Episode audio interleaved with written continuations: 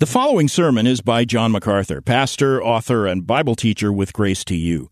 If you have never contacted Grace to You, we want to send you a free booklet by John called Found God's Peace. It will show you the power you have as a believer to defeat worry and to experience profound peace in every circumstance. Request your free booklet by writing to peace at gty.org. That's peace at gty.org. This offer is good in North America and Europe through December 2021.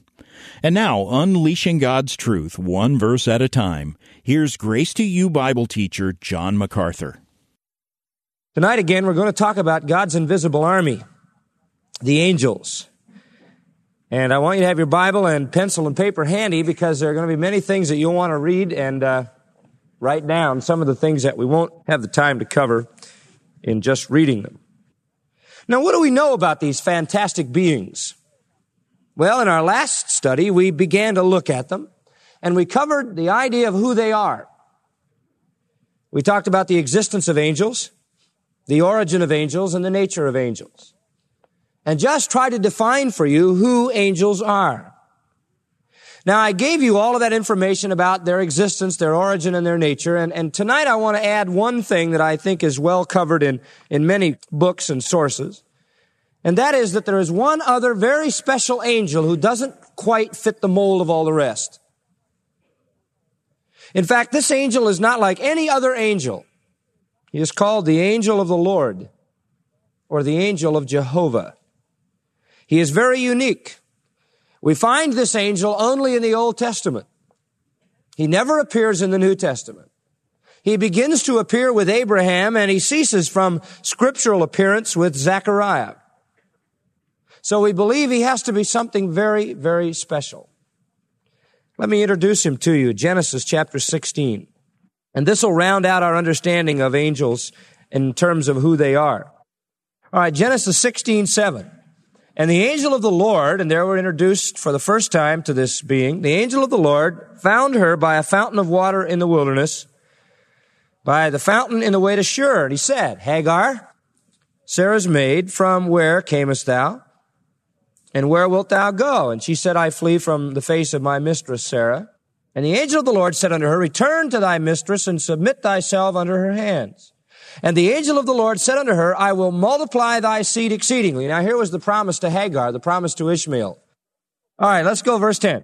And the angel of the Lord said unto her, I will multiply thy seed exceedingly, and it shall not be numbered for multitude. In other words, the promise came to Ishmael's seed that it too would be vast as the promise had come to the seed of Isaac, seed of Abraham. And the angel of the Lord said unto her, Behold, thou art with child, and shalt bear a son, and shall call his name Ishmael, because the Lord hath heard thy affliction, and he will be a wild man. His hand will be against every man, every man's hand against him. He shall dwell in the presence of all his brethren. And she called the name of the Lord who spoke unto her. Now watch it. Thou what? God seest me. Now here is an interesting thing. This angel of the Lord is called God. Turn over to Exodus chapter 3. Moses kept the flock of Jethro, his father-in-law, the priest of Midian. He led the flock to the west side of the desert and came to the mountain of God, to Horeb, and an angel, no, the angel. What angel? The angel of the Lord appeared unto him in a flame of fire out of the midst of a bush. He looked and behold, the bush burned with fire and the bush was not consumed. And Moses said, I will now turn aside and see this great sight, why the bush is not burnt.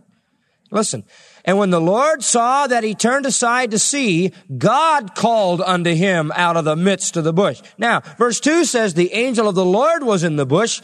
Verse 4 says God called to him out of the midst of the bush. And what did he say? Verse 6, I am the God of thy father, the God of Abraham, the God of Isaac, the God of Jacob. He was afraid to look upon God. Again, the angel of the Lord is called God. I would like to have you look for a moment at Judges, chapter 6.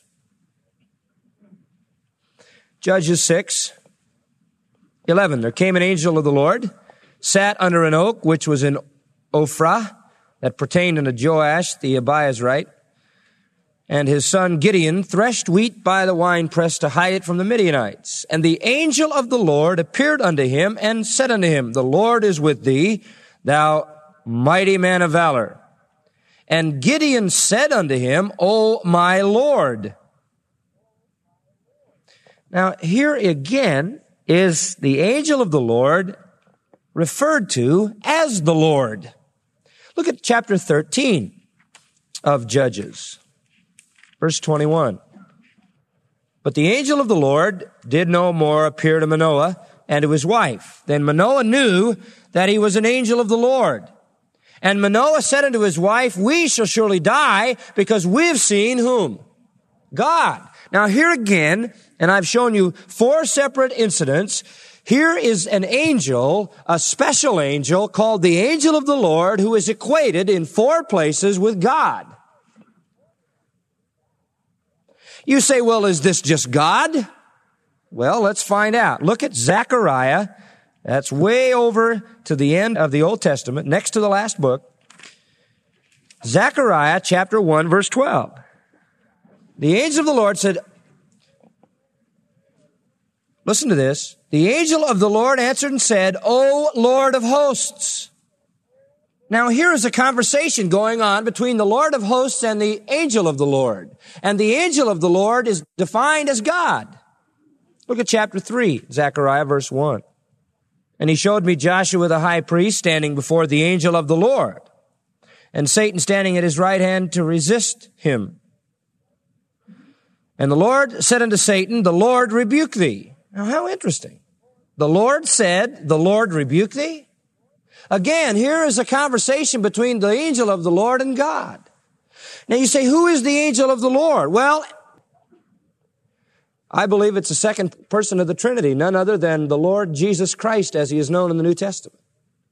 And here you have a conversation between the second person of the Trinity and the first person of the Trinity. You have what is called a Christophany or a theophany, a pre-incarnate appearance of Christ. Now, mark this. The only member of the Trinity who ever manifests himself at all is the second person. God is a spirit, and the Bible says no man hath seen God at any time. The Spirit of God, the Holy Spirit, the third person of the Trinity is a spirit. He is never manifest. He is never seen. The one person of the Trinity who manifests the Trinity is whom? The second person. In the Old Testament, you have a pre-incarnate revelation, a pre-incarnate manifestation of Christ as the angel of the Lord. In the New Testament, he appears as God in human flesh, the man Christ Jesus. That's why the angel of the Lord never appears in the Bible after the book of Zechariah. Because he is now the incarnate Son in the New Testament. This is none other than Jesus Christ. And if you were to chart the ministry of this angel, the angel of the Lord, you would find that his ministry throughout the Old Testament, and you can make a study of it, parallels the ministry of Jesus Christ in the New Testament toward his people.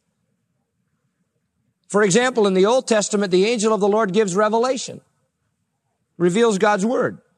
He calls. He's the one that called Moses. He's the one that called Gideon. He's the one that called Samson as Christ calls his own in the New Testament. He is the deliverer.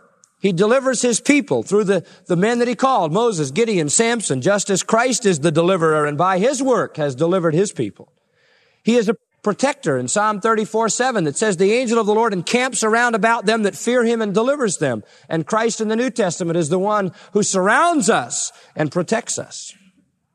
He is even an intercessor. In Zechariah 1, as we read, we find the angel of the Lord interceding for the people of Israel. And Christ is our intercessor in the New Testament. He is the advocate. In Zechariah chapter 3, the angel is the one standing before God defending the believers against the attacks of Satan. Precisely what Christ does in the New Testament. In the Old Testament, Genesis 22, the angel of the Lord confirms the covenant with Abraham. And the New Testament, Jesus Christ is the one who sealed the covenant with his blood. In the Old Testament, as we read in Genesis 16, the angel of the Lord comforted Hagar. And in the New Testament, Jesus Christ is our comforter. Now you see here the manifestation of Christ before his incarnation. This is so very important because it proves to us without a shadow of a doubt that the Trinity has always existed as the Trinity, and it isn't God just playing different parts in history. He's always three in one. Now, having understood that, you have the sum of the basic information about the angels. Their nature, their origin, their existence. Now let me take you to the next question. Not who are they, but what do they do? What do angels do? What are they doing right now? We're going to get to that. Let's look at the ministry of angels. And there's a very simple outline that we can follow. Uh, it's just as clear as it can be. What do angels do toward God, toward Christ, toward believers, and toward unbelievers? What is the ministry of angels to God, first of all? Well, first of all, and I'm going to give you several divisions, toward God, angels are ministers of worship. Isaiah 6, the angels, seraphim, when they were there seeing the vision of the Lord, said, Holy, holy, holy. They worship God. In Revelation chapter 4, and here we'll get into their worships precisely. In Revelation 4, 6, and before the throne there was a sea of glass like crystal. In the midst of the throne and round about the throne were four living creatures full of eyes in front and behind. And these are very similar to the angelic descriptions given in Ezekiel. He goes to describe them tells about their wings and all that in verse 8. And he says they're saying night and day, Holy, holy, holy Lord God Almighty who was and is and is to come. That's worship. They give glory, verse 9, and honor and thanks to him seated on the throne who lives forever and ever. Now I believe that what you have there is angelic worship. The ministry begins for angels with the worship of God. That's, I believe, their primary ministry is just to adore God, just to worship God. Chapter 5, verse 8. Again, the four living creatures, and I believe most likely these are cherubim type angels. And they join with the four and twenty elders, fall down before the Lamb. Every one of them has harps and bowls full of incense and so forth. In verse 9, they sang a new song. And I beheld and I heard the voice of many angels, verse 11, around the throne, living creatures and elders, a number 10,000 times 10,000 and thousands of thousands. And their song is worthy as the Lamb, etc., etc., etc. Now, that's the beginning of their ministry toward God. Because of God's infinite worth, because of God's infinite glory, because of His excellence, and because of His beauty, they praise him without ceasing forever and ever and ever and ever. And I imagine that all the angels do this, but that there are probably some set aside who do nothing but this. Secondly, angels not only are ministers of worship, but of service. And that falls into several categories. Angels are ministers of service. Number one, priestly service. Look at Hebrews 1 7. And this is a lesson in theology, so it'll all pull together for you if you hang in there. I'm going to give you some solid doctrine. Hebrews 1 7, and of the angels he says, who makes his angels, your Bible might say spirits, the same word could be translated winds, and I think it would be better, who makes his angels winds and his ministers a flame of fire. The word there for ministers is a Greek word that, well, it's the word liturgos, from which the English word liturgy comes, and it has to do with worship, priestly service. And it refers to something they do in the presence of God. And, and it says they're like wind. And I think that's the speed. And they're like fire. And that's the fervency and the intensity. Whatever this priestly service is, they're like wind and fire in the presence of God, rendering priestly service to Him in His presence. Now, I don't know what all that means. I just know that that's the significance of that verse in its original meaning. And so they offer him priestly service. They're called ministers. And that is a very unique word having to do with priestly activity. And priestly means they attend in worship to the throne of God. Now, secondly, as ministers of service, they not only give priestly service, but they are personal messengers. Paul mentioned earlier that the word angelos means messenger, and he was right. And the Hebrew word malak, which is the word translated angel in the Old Testament, also means messenger. So basically, angels are messengers. They provide a heavenly messenger service. In Psalm 103:20, bless the Lord, ye his angels, listen, that excel in strength, that do his commandments, hearkening to the voice of his word. They're very strong, and they're supremely defined as being obedient. They do His word. In fact, it's apparent that they stand around waiting for orders. Apparently they wait until God has specific orders and sends them in dispatch. Luke 119. And the angel answering said unto him, I am Gabriel. Well, who are you, Gabriel? Well, I am Gabriel who stands in the presence of God. You know what apparently this means? Gabriel stands in the presence of God until he gets his orders, and then he is dispatched to carry them out. Really a beautiful thought. And of course, Gabriel was used here in this chapter to bring the message to Joseph and Mary about the coming of God in flesh. The angels are messengers. At Mount Sinai, when God brought the law, God came down and wrote it with his finger in the stone. Remember that? The finger of God etched the Ten Commandments in stone. Galatians 3:19 Wherefore then serveth the law? What's the law for? We won't get into that argument just this one point. It was added because of the transgressions till the seed should come to whom the promise was made. Now listen and it was ordained by angels. Now you say wait a minute. What do you mean it was ordained by angels what a part did angels have in it? Well, let's go a step further. Look at Acts chapter 7. Now we've got angels connected with the giving of the law on Sinai. In Acts 7, 38. This is he, talking about Moses.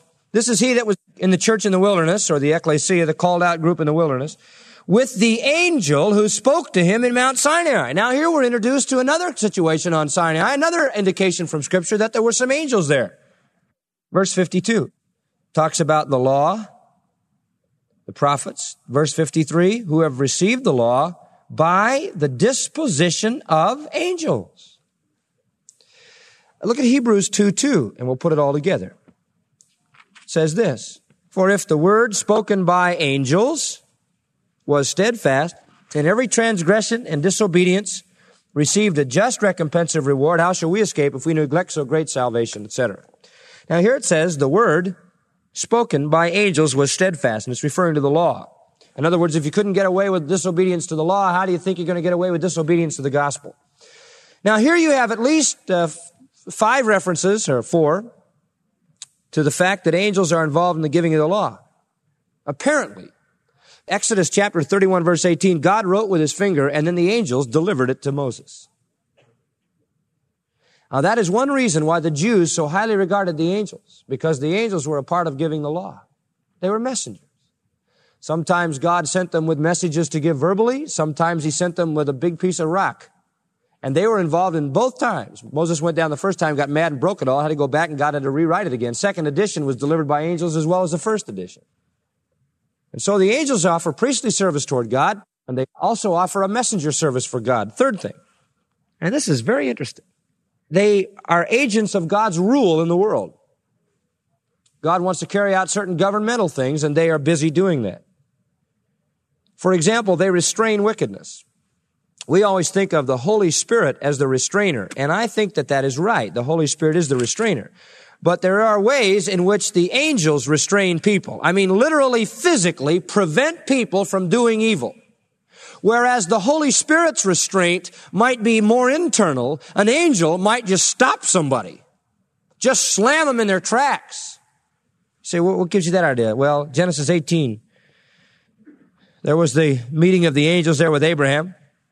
Later on, the angels went over to Sodom. In chapter 19, they arrive in Sodom. Verse 1, two angels came to Sodom at evening. Lot sat in the gate and he met the angels.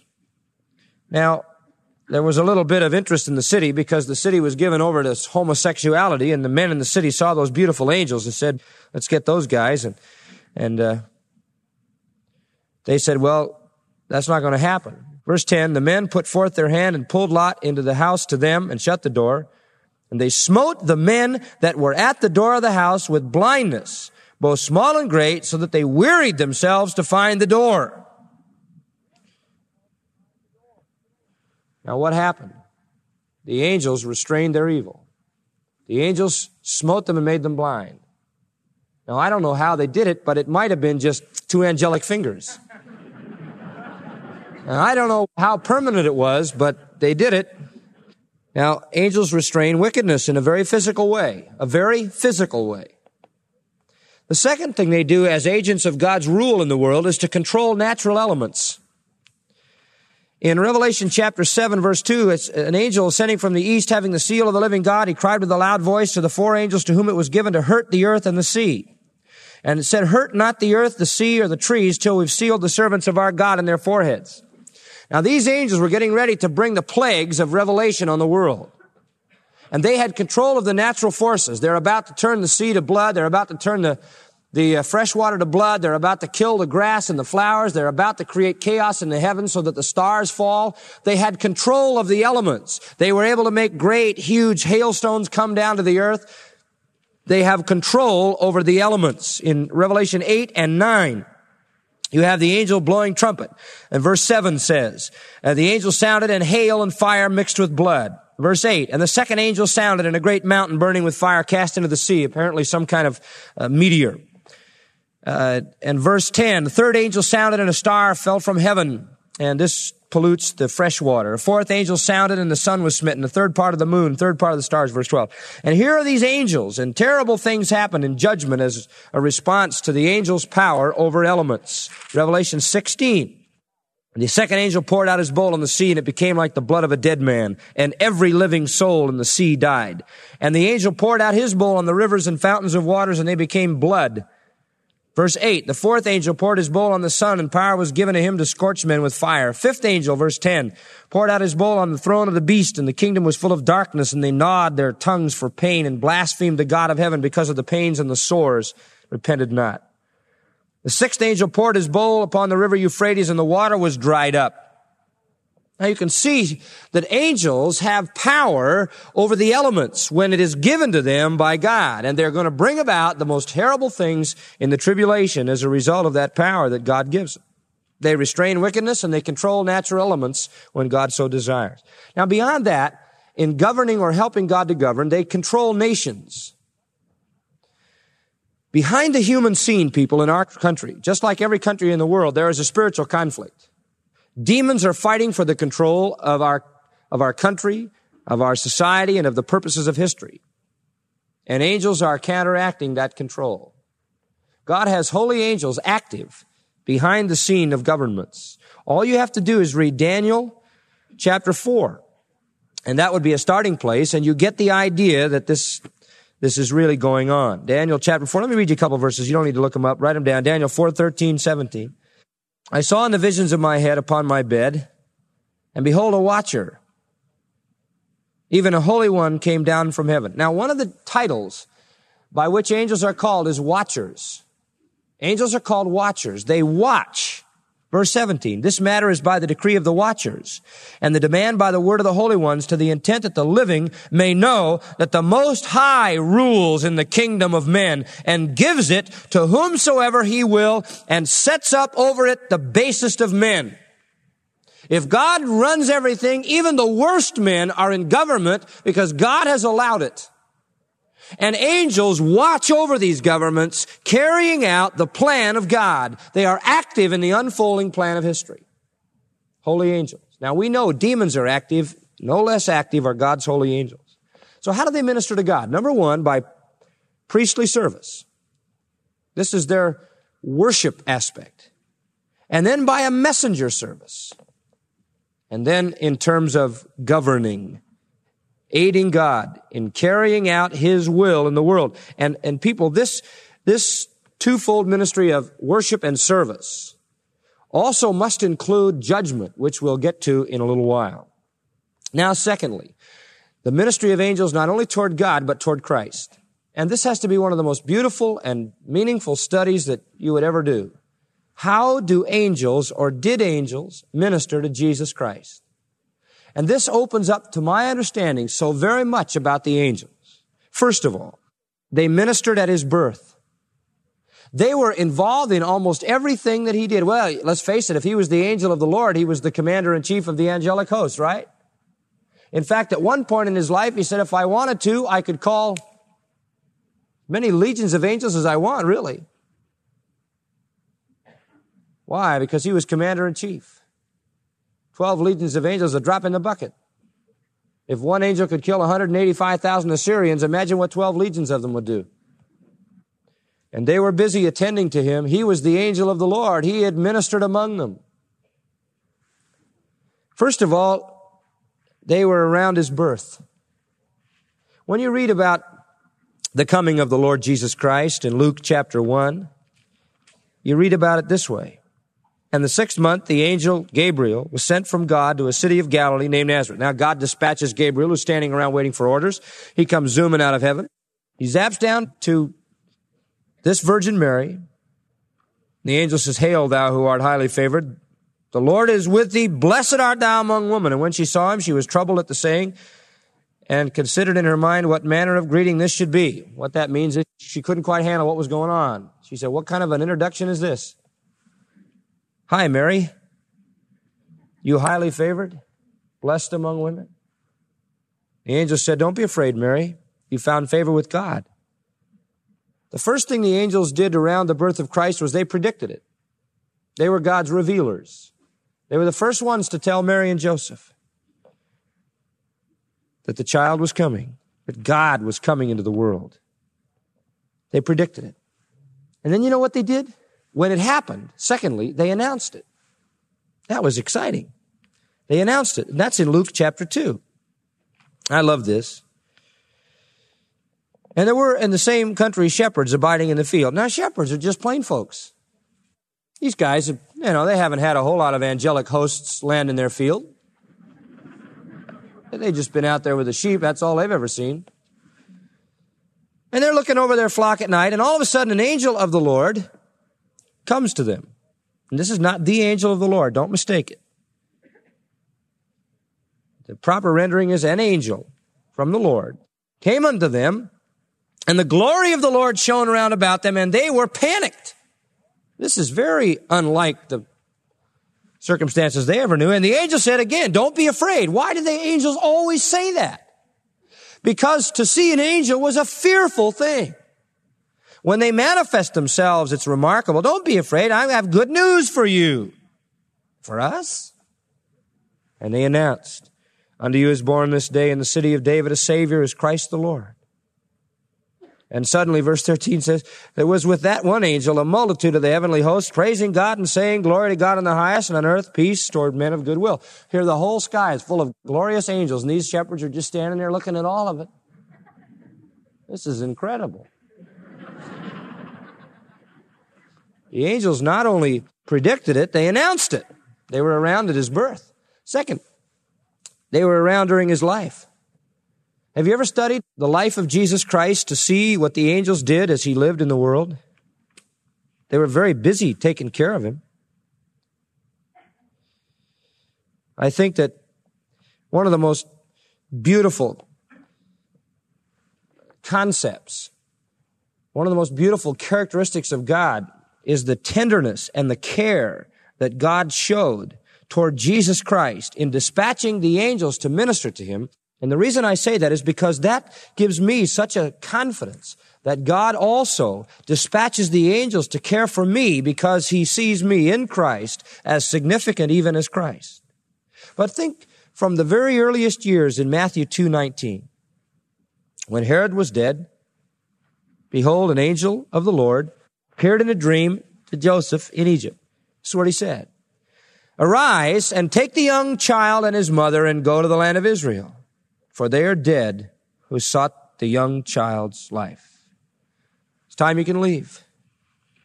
You no need to fear anymore. If you go back to Matthew chapter 2 verse 13, it was an angel of the Lord who appeared and told him to go to Egypt in the first place to get out of the way of Herod who would destroy him. So angels warned them to get out. Angel came back and told them when it was time. Angels are involved in the protection and the care of Jesus in his life. I love Matthew 4 6. It says in the middle of the verse, the promise of God, he shall give his angels, this is in the mouth of Satan, he was quoting it, but nonetheless it's true. He shall give his angels charge concerning thee. In their hands they shall bear thee up, lest at any time thou dash thy foot against a stone. Devil said to him, Hey, you can jump off the temple here because you have a wonderful promise, and that is the angels are going to take care of you. He was right. The devil's right, you know, just when he needs to be. Get his point across. Later on in Matthew 4:11 after Jesus had been tempted for 40 days it says the devil leaveth him verse 11 and behold angels came and ministered to him. After the 40 days of fasting here came the angels. You say well what did they do when they got there? I don't have any idea. But I imagine they had a nice banquet for him. I imagine they brought some food, did whatever needed to be done to comfort and meet his needs, ministering to him. In Luke 22, 43, it says, and here Jesus agonizing at the end of his life in the garden, Father, if you will, remove the cup from me. Nevertheless, not my will, but thine be done. And immediately there appeared an angel unto him from heaven, strengthening him. You know, it's an exciting thing just to see that practical ministry of the angels to Jesus. You know, there have been times in my life when I've said, Lord, it's about time and I, I think maybe I need one of your angels come down here and hold me up. And I think there's probably been times in my life when his angels have strengthened me. So you see, the angels attended Jesus in his birth and they attended him in his life. And I love this too. They attended his resurrection. Did you know something interesting about what I just said to you? Did you notice the absence of them at his cross? You see, that's when he could have called them. But what? But he didn't. Aren't you glad? Do you know what would have happened if he'd have called 12 legions of angels in the garden and wiped out everybody? You and I wouldn't be here. In fact, we'd be in hell for eternity. I'm glad the angels had a day off that day. Now, after his resurrection, what did they do? Let's look at Matthew 28. They announced it. Matthew 28, 1. In the end of the Sabbath, it began to dawn toward the first day of the week. Here comes Mary Magdalene and the other Mary to see a sepulchre. And bang, there was an earthquake. You know why there was an earthquake? Now listen to this. There was an earthquake because an angel of the Lord descended. Came and rolled back the stone from the door and sat on it. That's why there was an earthquake. Angels make earthquakes. Sometimes. His countenance was like lightning and his raiment white as snow. And for fear of him, the keepers did shake and became as dead men. They flat out fainted. Dead. Out like lights. And the angels answered and said to the women, what? Fear not again. They must have introduced themselves almost every time with that statement. Fear not, it's only us again. so everything's under control. He's not here. I love it. He's risen. And the angel said, Come, see the place where the Lord lay. Hey, you know what the angels did around the resurrection? They announced it. They're great announcers. They had a message and they gave it. In fact, inside the grave, according to Luke 24, two men stood by in shining garments. They were there, right there inside the grave, attending the empty tomb. They announced it. You know, Angels weren't around at the cross. There is the reality that angels cannot personally comprehend redemption since they're not experiencing it. Because holy angels have no reason for redemption, they're holy, and fallen angels have no possibility of redemption, for they once were holy and forsook it. So they don't really understand, but I think it's kind of interesting in Revelation that they do join in the song. Because even what they don't understand, they can praise God about. We spend a lot of our life doing that, don't we? Why can't they? Do you realize that we praise God for things we don't understand that angels absolutely understand? Why can't they praise God for things that we understand that they don't understand? They'd like to know about the cross. 1 Peter 1, verse 12. Unto whom it was revealed that not unto themselves, but unto us they did minister the things which are now reported unto you by them that have preached the gospel unto you with the Holy Spirit sent down from heaven, which things, what things? The gospel, the angels desire to look into. They love to look into the gospel to better understand it. And I believe in Revelation 5, they join in with us in singing, Worthy is the Lamb. Though they can't experience redemption, they can praise God for it. Now, Lastly, related to Christ, they're around at his second coming. It doesn't take much of a Bible scholar to know that. Look at Acts 1:11. Having left, ascended into heaven, Jesus is gone and the disciples are standing on the hill looking up. Two men stood by them in white apparel. We know who these are, angels again. And they say in verse 11, you men of Galilee, why stand ye gazing up into heaven? The same Jesus who is taken up from you shall what? So come in like manner as you've seen him go. Here they are predicting the second coming. Angels predict the second coming. You want to know something else? They not only predict the second coming, they accompany the second coming. Matthew 25, 31, when the Son of Man shall come in his glory and all the holy angels with him. They not only predicted it, they're going to be involved in it. And in Jude 14, it talks about him coming with his angels. They were there at his birth. They were there at his temptation. They were there through his life. They were available at his death but he didn't want them. They were there at his resurrection. They were there at his ascension, announcing he would return. They are now worshiping him, and when he comes back, they'll be with him. These are important creatures, friends, these holy angels. And so they minister to God and they minister to Christ. Thirdly, and I'm just going to begin this, but I want you to see a few things. They minister to believers. They minister to believers. You say, John, how do they minister to believers? So many ways. Hebrews 1:14 says they're sent forth to minister for them who shall be the heirs of salvation. Now we are the heirs of salvation and angels are sent to minister for us. You know something interesting? Did you know that angels love you? You say, well, what do you mean? How do you know they love me? Well, if we can take Daniel 10, 11 and broaden it. The angel said to Daniel, O Daniel, a man greatly beloved. If an angel could love Daniel, the only way that angel could love Daniel was because God loved Daniel. And if we can assume that angels love what God loves, then angels love us. And what does that say but that their service to us is not unwilling, but loving? They minister to believers whom they love.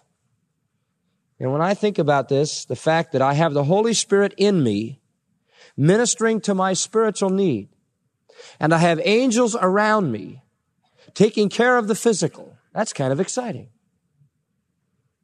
You say, well, how do they, uh, how do they minister to Christians? Number one, and I'll give you several. The first thing they do in regard to believers is just look a lot. They just kind of look at us. And that must be interesting. They're checking us out all the time. They keep watch over us. I don't suppose we ever get out of the watchful eye of angels. 1 Corinthians 4 9 says, For I think that God hath set forth us, the apostles, last as it were appointed to death. For we are made a spectacle to the world and to angels and to men. We're spectacles to angels, he says, we apostles. They watch the apostles. You say, well, how do you know they watch the whole church? How do you know they watch all Christians? Ephesians 3, 10, to the intent that now under the principalities and powers in heavenly places, those are names of angels, might be made known by the church the manifold wisdom of God. The angels watch us to see how God is wise. They look down and they say, look what God did in that life. God is wise. How wise he must be. And they turn and praise him. They watch us to see manifestations of God's wisdom so they in turn can worship and praise his name. The angels watch the apostles, they watch the church. You know what else they watch? They especially watch the women. Did you know that? So in what way? Well, it's kind of interesting. 1 Corinthians 11, 3. You knew there would be a verse for this, even though you wish there weren't. It says this I would have you know the head of every man is Christ, the head of the woman is the man, and the head of Christ is God. Now, the chapter's about submission, subjection. Now, look at verse 10. For this cause ought the woman to have authority on her head. Wow, this is a, interesting. Because of the angels. Now, what do you mean? The angels are watching. We'll get into this chapter in a few weeks. I'm praying the rapture comes first. but uh, that's a tough chapter anyway. he says here that women are to be in subjection. Basically, the idea is women are to be in subjection to their husbands because the angels are watching for that. You say, well, if the angels are watching, well, what are they looking for? They're looking to see if you're submissive. Well, what if I'm not? Well, the Lord may give them a message to bring to you. What form will it take? I don't know. Only you could tell. You know something? If you feel bad, ladies, you know who else they watch? Very specifically, they watch the preacher. They watch me. Now, sometimes I don't mind.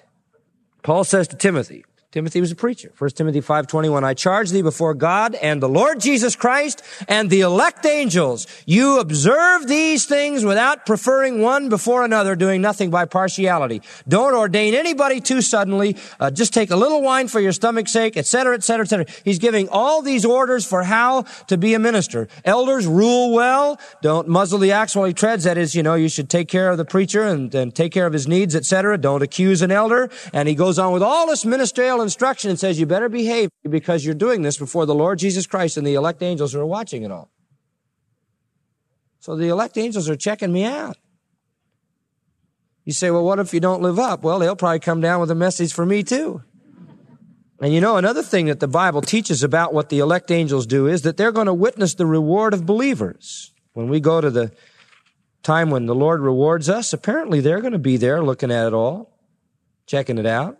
So they're going to be, they're looking at us now. They're watching the apostles in the past. They're watching the church now to see the wisdom of God. They're looking for evidence of the woman's subjection to the man. They're watching the preacher and they're witnessing the reward of believers in the future. They're very busy occupying themselves with just looking at us. Now, in response to what they see, they act in our behalf. In response to what they are aware of, they act. You say, what do they do? Well, I think this is important.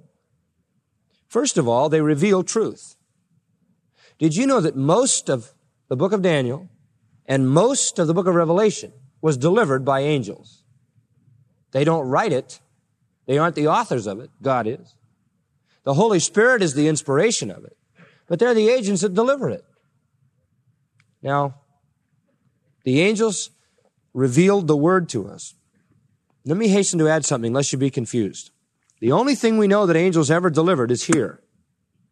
So if somebody comes up and says, I met an angel the other day and he gave me a message, watch out. The angels only delivered this word. All right, so angels are, are watching and angels are revealing. Thirdly, and this is beautiful. In the life of a believer, angels are guiding. And I think here they take a very physical uh, position in guiding the believer. I, I, don't think it's like the internal leading of the Spirit. I think they grab you by the ear and yank you some direction or another, uh, which is necessary. For example, Philip was having a big meeting. And I mean, it was packed out, big crowds up there in Samaria. He was preaching away. Fantastic things were happening. Confrontation with Simon the sorcerer. And he was preaching away and repent and all of this. And man, they were having a super time. And all of a sudden he's in the middle of this meeting and it says in verse 26, and an angel of the Lord said to Philip, arise and go to the south to the way that goes down from Jerusalem to Gaza, which is desert. Now, this angel comes to him and says, you know that meeting you're holding, cancel it. I know it's a big crowd, there's a lot of things. God wants you to go to Gaza. You know, my reaction would have been, Gaza? That's desert, right? That's what I just said. That's desert. Why do you want me to go there? Doesn't say. Just says go. And the thing that's amazing, and show you the spirit of Philip, verse 27 says he arose and went. How'd he get there? Well, that's interesting. Apparently he just went this time. Behold, a man of Ethiopia. Here he is sitting down there in the desert, just looking at his sundial and saying, well, uh, not too sure I understand it, what's going on. And a man of Ethiopia comes by, eunuch of great authority, and he has this wonderful conversation and he leads him to Christ. How exciting. An angel guided Philip, literally, into the place of service for the Lord. Chapter 10 of Acts. Interesting. There was a man named Cornelius, devout man. Verse 3 An angel of God came to him and said, Cornelius. And of course, when he looked on him, he was afraid. And he said, What is it, Lord? He said, God heard what you were praying, and he wants you to meet a guy named Peter. The angel gave him the whole message, guided him, told him exactly what to do. Later on in chapter 11, same thing followed through. Verse 13, he showed us how he had seen an angel in his house who stood and said, send men to Joppa, call for Simon, surnamed Peter, etc., and he'll tell you how to get saved. So angels were used again to guide. In both of those cases, though, the final specifics of the gospel came by the Holy Spirit. In the case of Philip and in the case of Cornelius. Angels are guides of the believers. Now listen, part of guiding, and I think you have to realize this, part of guiding is chastening. When the Lord guides us, he may have to whip us a little to get us in line. And in 2 Samuel, I'll take just a second to show you this. In 2 Samuel 24, again, the anger of the Lord was kindled against uh, Israel, and he incited David against them to say, Go number Israel. Here's David's big sin. He's going to count how strong his army is, not depending on God, but on the number of people he has in his army, so he numbers them. Verse 10. David's heart smote him after he numbered the people, and David said to the Lord, I have sinned greatly in what I have done, and I beseech you, Lord, take away the iniquity of thy servant. I've done very foolishly. He was counting on his own military might rather than God. Verse 13, Gad came to David and told him, Shall seven years of famine come into thee in thy land, or would you rather have three months before your enemies while they pursue you, or would you rather have three days of pestilence? You got a choice. You can have seven years of famine, three months of enemies running you down, or you can have three days of pestilence. Which one would you pick? I'd pick the shortest, right? And David said, I am in deep distress. I don't want to fall in the hand of a man. I'd rather fall in the hand of the Lord. So, the Lord sent a pestilence on Israel from the morning to the time appointed and died of the people from Dan to Beersheba 70,000 men. I don't know how many women, children. And listen, how did it happen? And when the angel stretched out his hand on Jerusalem to destroy it, the Lord repented of the evil and said to the angel who destroyed the people, It is enough. Here, God had to send an angel, take life, chasten God's servant David. So angels watch, angels reveal, angels guide. Let me give you one other thing and then we'll pick it up from here next time. Angels provide. They provide in a physical sense. Hagar in Genesis 21 needed food. The angels provided it. A beautiful passage, and we've already covered that, so we won't again, but in Psalm 78, we read about angelic provision for Israel. Says this in verse 23, though he had commanded the clouds from above and opened the doors of heaven, and this is the wilderness wandering, rained down manna on them to eat and given them the grain of heaven, man did eat angels' food. You knew that's what they ate in the wilderness. People say, what was manna? It's angel food cake. That's what it was. Angels' food. That's kind of interesting. The angels were again the agents of delivering physical food. I love this story. I love this man, Elijah. 1 Kings 19, verse 5. He lay and slept under a juniper tree. Poor Elijah. Just knocked off all the priests of Baal. Heard that one woman was after him and he panicked. He beat it out of town and God never meant an 80 year old prophet to run like that. And he ran out of gas and stopped under a tree and he says, Lord, take my life. I want to, I want to be dead. I'd rather have suicide. It is enough. He says in verse four, I've had it and he lay down and slept under a juniper tree. He needed to sleep because he's too old to run like that. That's not good. He's sleeping there, and an angel touched him and said unto him, Lunchtime, arise and eat. And he looked, and behold, there was a cake baked on the coals, and a cruse of water at his head, and he did eat and drink and laid down again. And the angel of the Lord came a second time and touched him and said, Get up and eat again. The journey is too great for thee. And he arose and did eat and drink and went in the strength of that food 40 days and 40 nights. Some food. Fantastic. There's old Elijah. And God sent his angel, tapped him on the shoulder, gave him everything he needs. Now, people, angels watch us. They have in the past revealed God's truth. They guide us even to the place where, if need be, they'll carry out an act of chastisement. And when God sends them to meet our needs, they provide for us. That's only the beginning. And you come back next time and we'll see what else they do. Let's pray. Our Father, we, we know that everybody does not have the ministry of angels. Some of us who know and love the Son, who know and love the Lord Jesus Christ, have the ministry of angels now. There are others in the world who,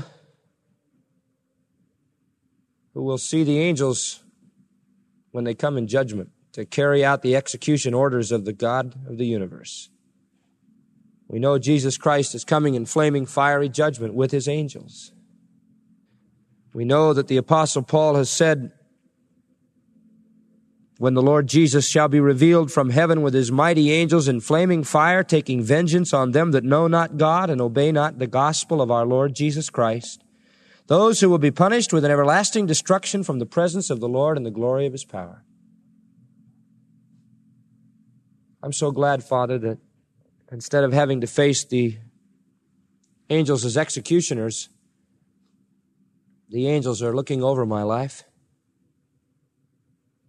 caring for me, loving me, that you have sent them as ministers to those who are the heirs of salvation.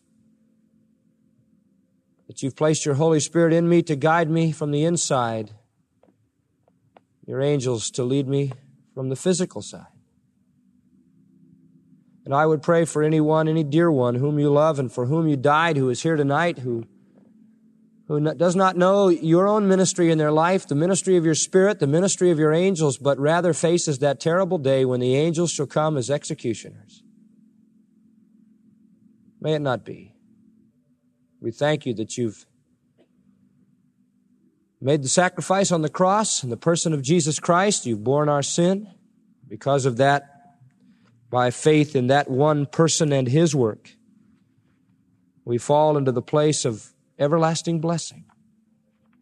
It's my prayer tonight, Lord, that if there's any person in our midst who has never received Jesus Christ and never known what it is to have this whole universe of spiritual beings ministering to him, that that might be the case for them tonight because they would put their faith in Jesus Christ. We pray in His name. Amen. You've been listening to John MacArthur, Bible teacher with Grace to You. For free access to all of John's lessons and a listing of study Bibles and books available for sale, visit Grace to You's website at gty.org. John MacArthur and Grace to You reserve all copyright protection under applicable law. Our copyright policy is available at gty.org and it includes instructions for and limitations on duplicating this digital file.